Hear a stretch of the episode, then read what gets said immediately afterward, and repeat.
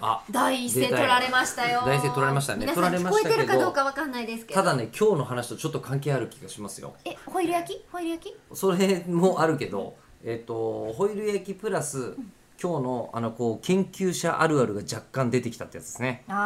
あ今日は東京電機大学で行われていただきましたえー口を開くの直後に、はいえっと僕らの手元の端末でツイッターの DM とか、はいえータグを見ながら収録をさせていただいてるんですがその場所が場所が、えーあのディレクター澤田君のお家でございます、はいで、えはーい1歳に満たない息子さんが、えーこっちに興味があったりなかったりという状況 で興味がなくなった瞬間のこう興味ないですよっていう空気めっちゃ伝わっていいですねそうですねうんでえっと中村さん的にはいあの気になった DM いただいてるんですねあそうなんですえっ、と昨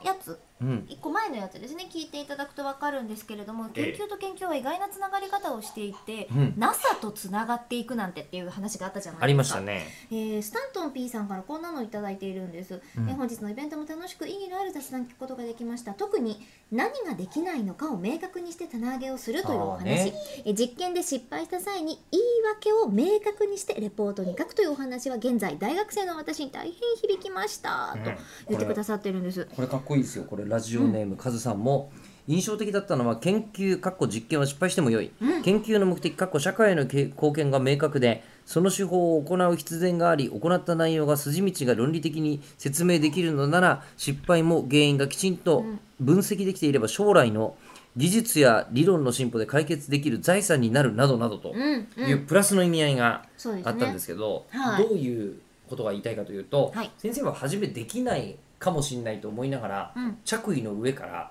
えーこう赤ちゃんの心心電電図ををね取るとそう、はい心電を取るという研究をして、うんうんでそしたら昔の大昔の NASA が宇宙飛行士が、同じようあのねに心電図を取るとき心電図をわざわざ貼り付けるのが嫌だから、うんえー、と貼り付けないでもできるようにという研究をちょっとしたことがあるけど、うん当時の、えー、と IC の力とかではできなかったけど今できるようになったよみたいな。うん、その時の技術をあれがあればえ今の IC の力を持ってすれば、うん技術進歩によっていけるんじゃないかっていう巧妙が見えたとえそうっていう話がなんかかっこよかったんですけど、そんな中でハムボーキさんはいえー、と先生があのその乳幼児をどこから、えーと連れてきたかというと、うんうんえでーその、まあ、被験者というかうん娘を被験者にしていた話、えー昔講義を受けた心理学の先生も、えー似たことを聞いたことあるから研究者あるあるなんだろうなという話をいただきましてそして今ここに今息子がコンテンツ化されてるということで、コンテンツおーいコンテンツ